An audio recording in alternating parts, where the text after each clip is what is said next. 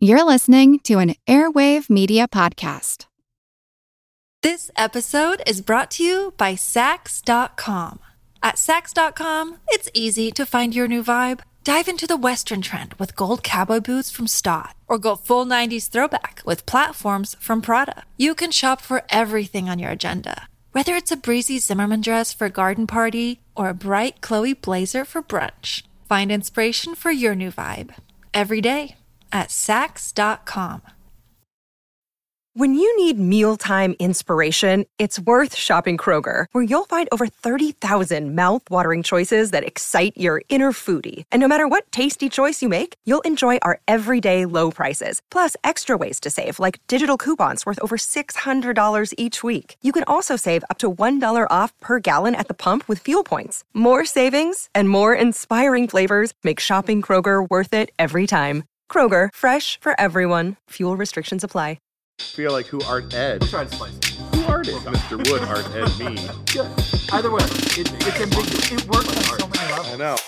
That's off to a great start. Welcome to Who Arted, weekly art history for all ages. I'm your host, Kyle Wood, and joining me today, I have Lucy Fiorito. Uh, I, I love this, a fellow Chicago native, but we had to figure out a six hour time change because she's doing research studying art history in Scotland. Is that right? Yep. Mhm. Yeah. So I I love that we've got this giant time gap for for somebody who's from like 20 minutes from my home. Um, but thank you so much for finding the time to join me. Yeah, thank you for having me. I am really excited because, you know, you are specializing in art history, doing all sorts of research, and you brought to me an artist that I'd heard of, I'd seen, but I honestly hadn't taken much time to do a deep dive into. Today we're talking about Berthe Morisot. Did I get that about right? I've I've heard it pronounced multiple ways. Some people say birth. I'm not really sure. I kind of say I say Bert, you know.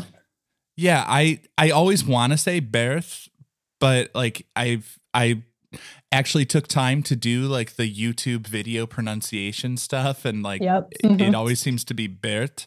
Um but I can never get a French name right and I it feels disrespectful for me to try to imitate the actual pronunciation cuz I'm never going to get it. But Yeah. um, Morisot is um, just an amazing artist associated with the Impressionist movement, but she kind of stood out from that, uh, aside from the fact that she was the only woman in the first uh, Impressionist exhibition.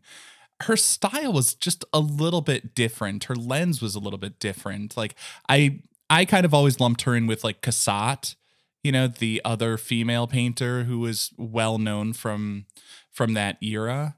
You know, I think largely because it's just it's a woman's perspective and the tone feels Mhm. very different. But I guess we should probably get started at the beginning.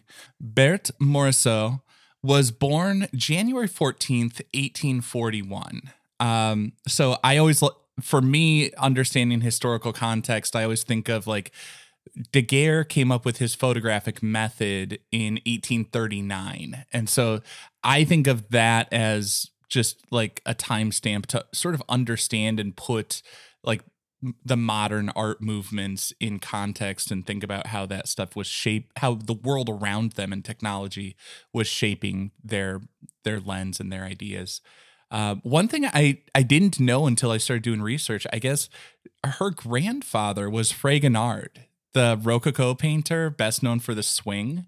So I, I- it kind of runs in her family, the artistic gene, if there is such a thing. Um, Because not only like was her grandfather um, Fragonard, she had a sister. Help me out with the pronunciation. Was it? I, I want to say like Edna, but it's not It's Edma. Edma. Interestingly enough, yeah. yeah. Edma was also a really talented painter. Um, both of them from an early age showed tremendous talent. And that was kind of unusual for not to be talented was unusual for women of the day, but to have that talent nurtured and to have it encouraged and to be given access to training, the apprenticeships, and learning from other artists, that was unusual for the day. Um, you had you had in your notes a beautiful quote, I think, um, from one of her one of her tutors who's told the parents, Your daughters have such inclinations that my teaching will not give them merely the talent of pleasing. They will become painters. Do you know what this means? In your environment, this will be a revolution, if not a catastrophe. There's a lot to Yeah. unpack there. So, That just blew me away. yeah. Um, do you want to? from Do you want such a young age. Yeah. So, like, Um, sorry, go ahead. no, I, I was gonna try to toss it over to you to unpack that. Like, so I- there's a lot that jumps out to me about that quote, but you know, you put that in the show notes. What jumped out to you about that? Yeah, so this was one of their first tutors, actually. And Morisot and Edma actually started their art lessons because they wanted to paint a picture for their dad for his birthday. And um, little did their mother know what Pandora's box this would open for, especially for Bert's uh, profession.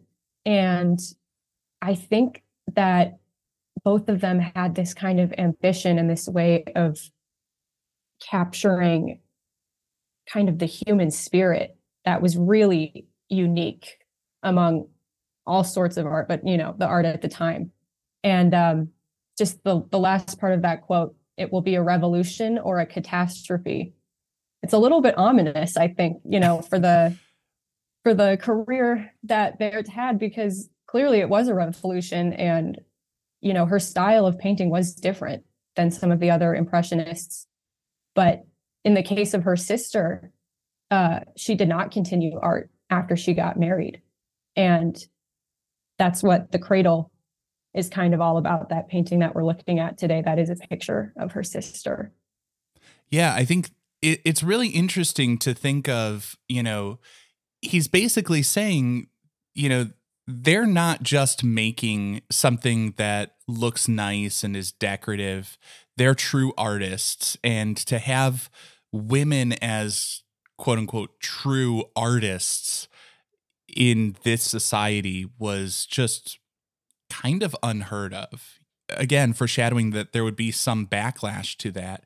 And as you've alluded to, both Bertha and um, and Edma were successful painters early on.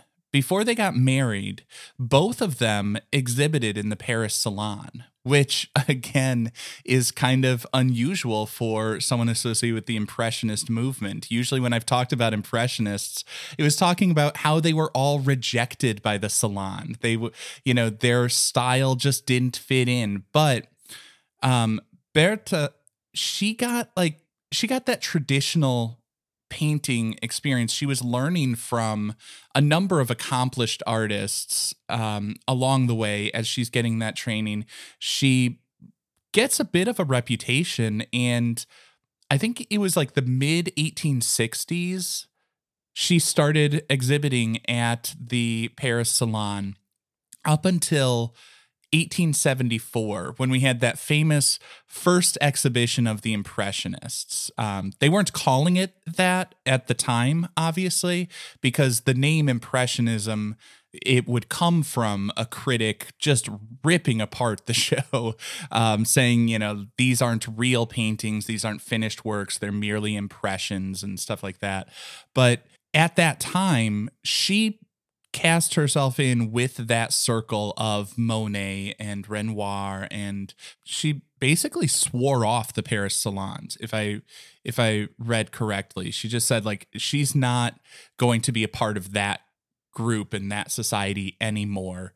She was joining the Society Anonyme de painters, sculptors, and what was it, printmakers or something like that. It was like Mhm. it was a really long. They needed they paintings were beautiful, but their branding was terrible. yeah, it was monumental for her to get accepted, you know, regardless of her gender. But the fact that, you know, she didn't go to these schools that kind of trained male artists to, you know, work on a, a way to get accepted into the salon. She had to kind of do it not on her own because she had, you know, I think Corot was one of her tutors. So clearly she was in good hands uh, with that sense. But I think the fact she didn't receive that kind of formal training was, you know, it just really shows how successful she was even before, yeah, uh, debuting with the Impressionists.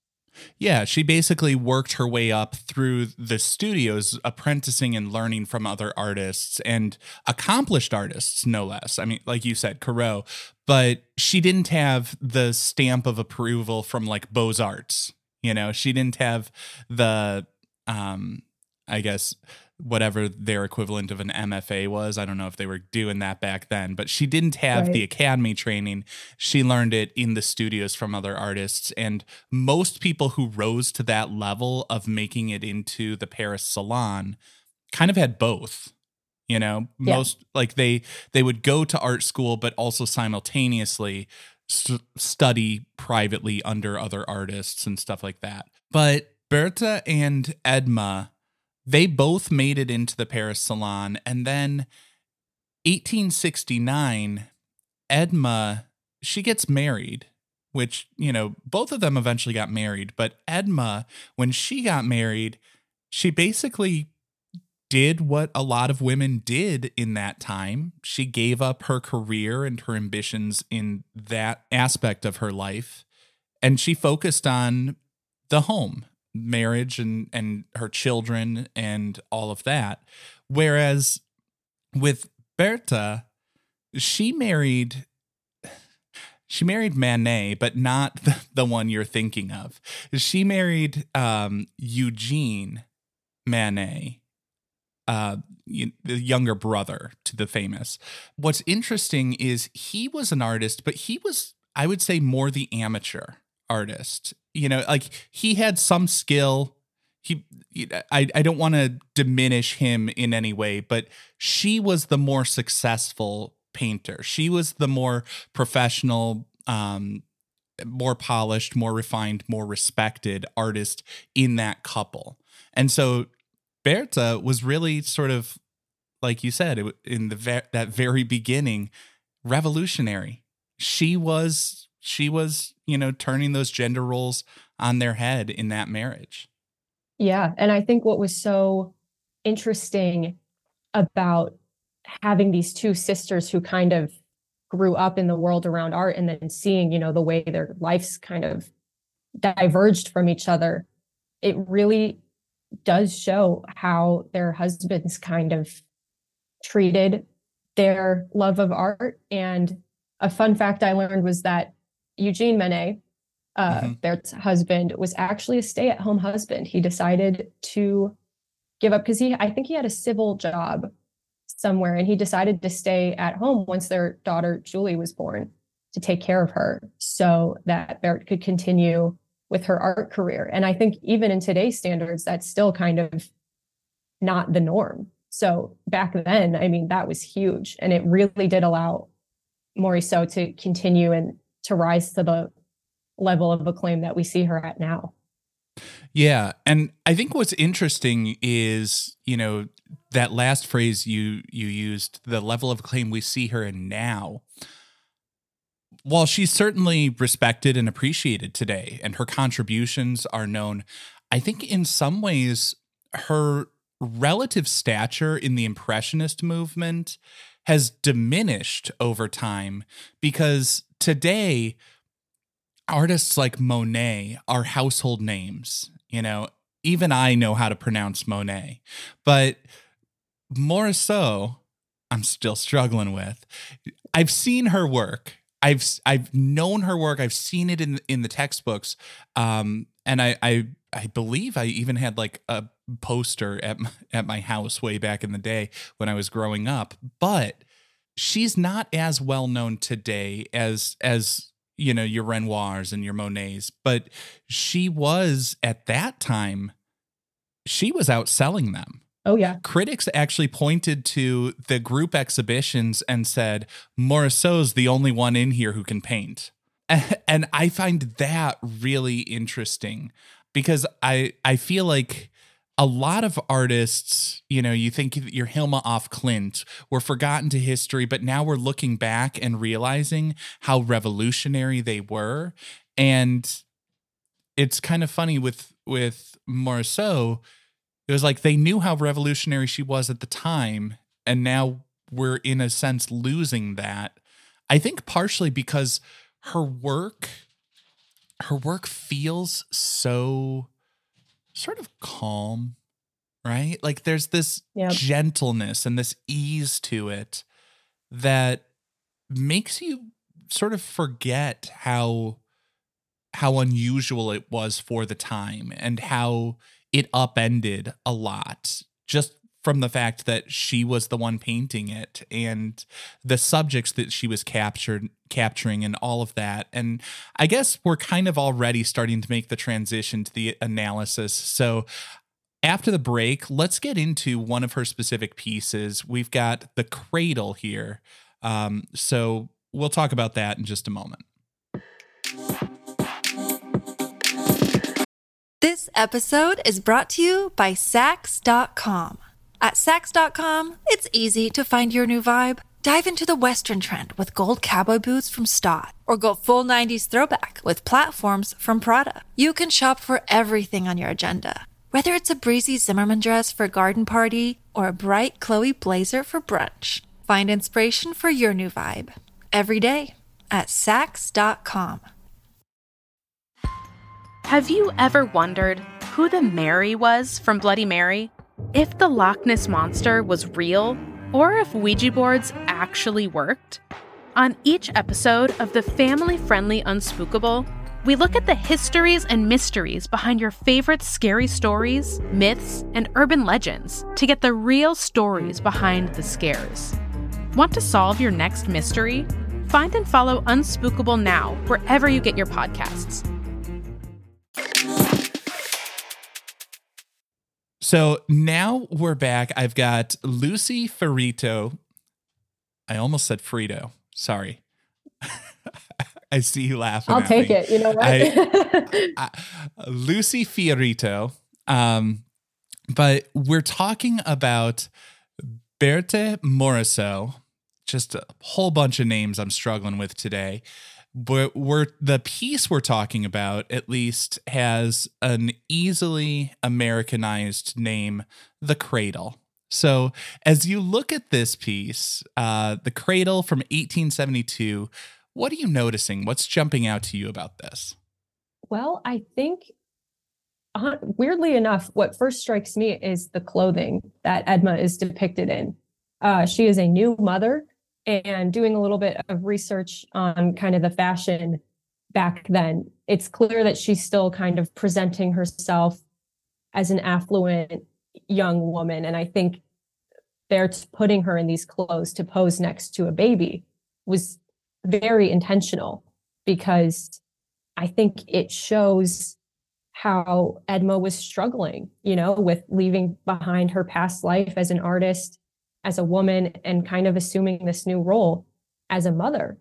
And I think, you know, when critics first saw this, they kind of dismissed it as just a, a heartwarming, tender scene of a mother and her child. But I it's it's so much more than that. There's kind of a tension that is under the surface here. I mean, if you look at Edma's face, she's not overjoyed. She's looking a little bit kind of contemplative, uh, staring down at her baby, which is, you know, kind of divided through this use of the veil over the cradle. And it's it's interesting, I think, knowing the context behind that, like we were talking about before. It's it's easy to look at a lot of Morisot's work um, just aesthetically. And you know, you walk past it in a gallery or you flip a page in a book and you see it and it's beautiful to look at. But I think that's what makes these conversations so important is that the context behind it adds a sense of kind of unease. And I think a lot of people can maybe sympathize with this painting once they know, you know, the struggles between your life and I think for women, like the role of motherhood and kind of trying to balance all of that. So it is it is an interesting one. Yeah, I think I think the the tension in there um that's lurking just beneath the surface, that's just hinted at. I think that's what makes this such a powerful piece. Now, I am not a mother, I am a father, but I see that look on her face in this painting. And it's a look I know. It's a look I connect with because I love and adore my children. Absolutely, 100%. But also, that phase when you have a newborn baby, it is exhausting. You know you're not sleeping well you're you're so concerned about every little thing every moment of the day. It consumes you in in many ways for for the better. Like i say love my children and am thrilled to death with every aspect of parenthood. But the fact of the matter is it does take something like it's it's exhausting. And you know in this case you know she basically gave up her career in service of taking care of of that child. And you know you may feel like that is a worthwhile trade-off but there is a loss there you know and you know she captures that in a way that I think I think is very authentic. You know, at first it does feel just this calm and stillness. I I see there's so much white in there that just makes it feel um and and I think because of like that gauzy white veil, it just it feels very soft and serene and everything like that. But we still see it in the face, like you said. And I think the fact that she's alluding to it in this subtle way and not hammering it over your head is what makes it so powerful, is what makes it so relatable. You know, Definitely. we see the we see the beauty, but we also see the drawbacks or the the exhaustion or however you might want to phrase it. And I think that's earlier I said I mentally sort of lump uh, Morisot in with Cassatt because of the fact that they're giving that perspective of domestic life. Um, you know, we've hinted at this and maybe even come right out and said it, but life for a man versus life for a woman was very, very different at that time. You know, in the 19th century, the expectations, the roles that were occupied, what the world looked like on a day to day basis for a man versus a, a, woman was just very different. And Morisot is giving us the the the Morisot is giving us a glimpse into that world. Yeah, that's definitely a common motif in a lot of her works. And a lot of that was not necessarily by choice for her. Uh, women weren't allowed to walk outside alone if they were um, unaccompanied, which you know really kind of shaped what she was able to paint. So a lot of her scenes are interior. A lot of them deal with women, mothers, children, kind of all stages of life. Uh, but she really did enjoy painting outside. So that is something that is kind of frustrating to, you know, hear because how many amazing paintings w- are we not going to have because, you know, she wasn't able to go outside and paint like all the other impressionists were doing at that time. Um, but I think, you know, what she did with those interior scenes is still amazing. She was able to kind of take that setback and turn it into something beautiful. Yeah, and I I think that's interesting because when I was first doing the research for this episode, I remember reading that like Manet had encouraged her to paint in plein air. You know, like we always think of that the impressionist getting outside the studio, painting outside, observing nature, all of that. And when I when I read that she couldn't go outside without a male chaperone, that is just that is so just like foreign to my way of thinking and and interacting with the world and you know all of the the the people in my life like I would would not they they would not take that suggestion well. So like I, I, it's it's just such a foreign concept to me. It just really hammers home like just how different it was and the the there's so much that is about talked about the male gaze in in works and she's giving us the female gaze the female lens that that distinctly female viewpoint that was so different from what her contemporaries were were seeing and it just it makes it all the more interesting to me to see what she's capturing and what she's picking up on and how she's portraying it and to understand that's why it's so many interiors. Like that was something that I didn't realize. I didn't connect those dots until until you pointed that out. Um, which again gives me a whole new level of insight into into this and other work others in her body of work. Yeah, well, researching that was something I came across that also shocked me. So you're not alone in that. Um, I mean, you're like just the idea of me not being able to walk outside by myself today is just completely foreign. So the fact that this was a very real struggle for her, you know, is just interesting because it wasn't too long ago in the entirety of history and, and women in art. Um, and I, I like what you brought up about the female gaze because I think that is something that's being discussed a lot more, at least in my kind of circles today. Um, and I think her work compared to maybe that of Manet, someone who she worked with, it's interesting to see how he depicts his female subjects versus how she does, and kind of how that is, for me, kind of the perfect example of how the male gaze and the female gaze are a little bit different. Yeah, I, w- I would agree. It's it's to me to to be really reductive about it, it feels like it's objectification versus empathy. You know?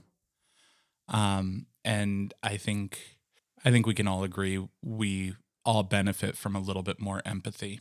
So I am definitely a huge fan. I'm not as fond of the color scheme, I gotta say. There's something as I look at this, just on a superficial gut level, I think part of the reason that in a lot of ways I haven't done as deep a dive. I'm looking at her work, and when I think of the Impressionists, the thing that I always loved about the Impressionism was that optical color theory and the way that they're putting all those bright colors together. Like I I like things that are bright and loud and, you know, attention grabbing and I love to discover all those di- and and her work is softer, it's so much more muted and I think it's I think it's deliberate and understanding more about her motivations as trying to instead of capture what something looked like capture what something feels like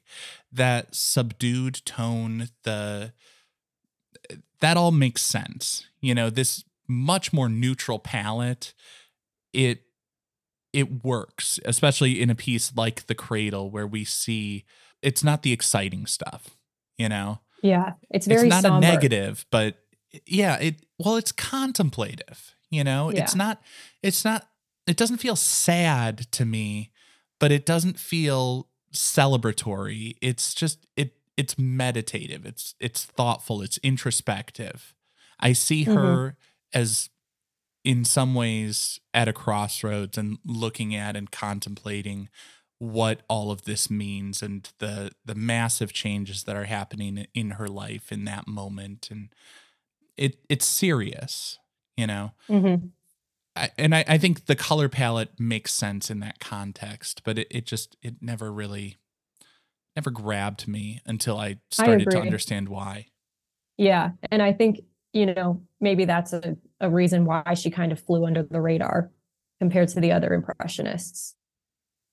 Well, I think that's why she flew on flies under the radar more today, but I think that's also probably why she was seen as more serious back in in the day when people were used to more traditional work that was, you know, the historical paintings and stuff that was a little bit more I don't want to say serious because you know the impressionists were 100% serious about what they were doing but it was a different tone um, Yeah. and it was a different intention And I'm wrapping it up. I want just a three point rating scale. And where should this hang? The Louvre? Is this something to look at? The lab? Is this something to learn from? Or the loo? British for the bathroom. yeah there's a The poop loo. joke in there somewhere Oh, that's terrible. Well, on doing some research, I realized it was actually hung in the Louvre before it was moved to the Musée d'Orsay where it is now.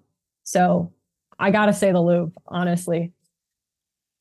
Yeah, it's it's kind of hard to disagree with that. Um, I mean, it literally hung in the Louvre.